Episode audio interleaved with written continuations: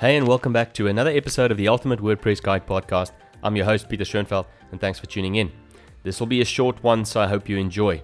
And if you haven't done so already, like, follow, share, and subscribe on Apple and Spotify. Check out our website at ultimatewpguide.com, our YouTube channel, The Ultimate WordPress Guide, and follow us on social media for news, tips, tricks, reviews, and great resources on everything WordPress.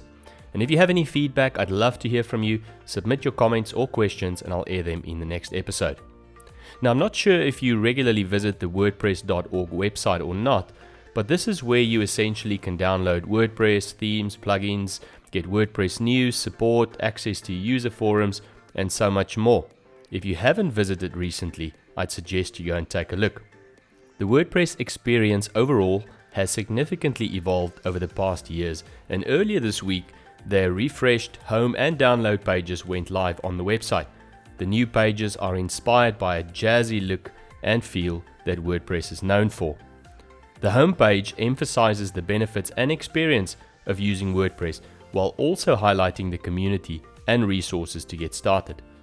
Now, the download page has a brand new layout that helps getting started with WordPress even easier than before by greeting visitors with the option to either download and hosting options front and center on the page.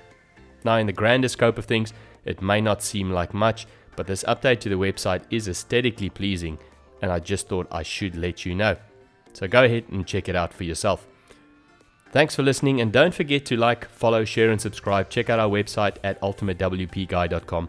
Follow us on YouTube and social media for tips, tricks, reviews, and great resources on everything WordPress.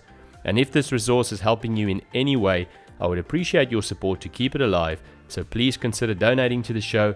Any contribution will help me cover costs to keep this podcast on the air and ensuring I can keep sharing and you can keep learning. You'll find a link in the show notes. Until next time, bye for now.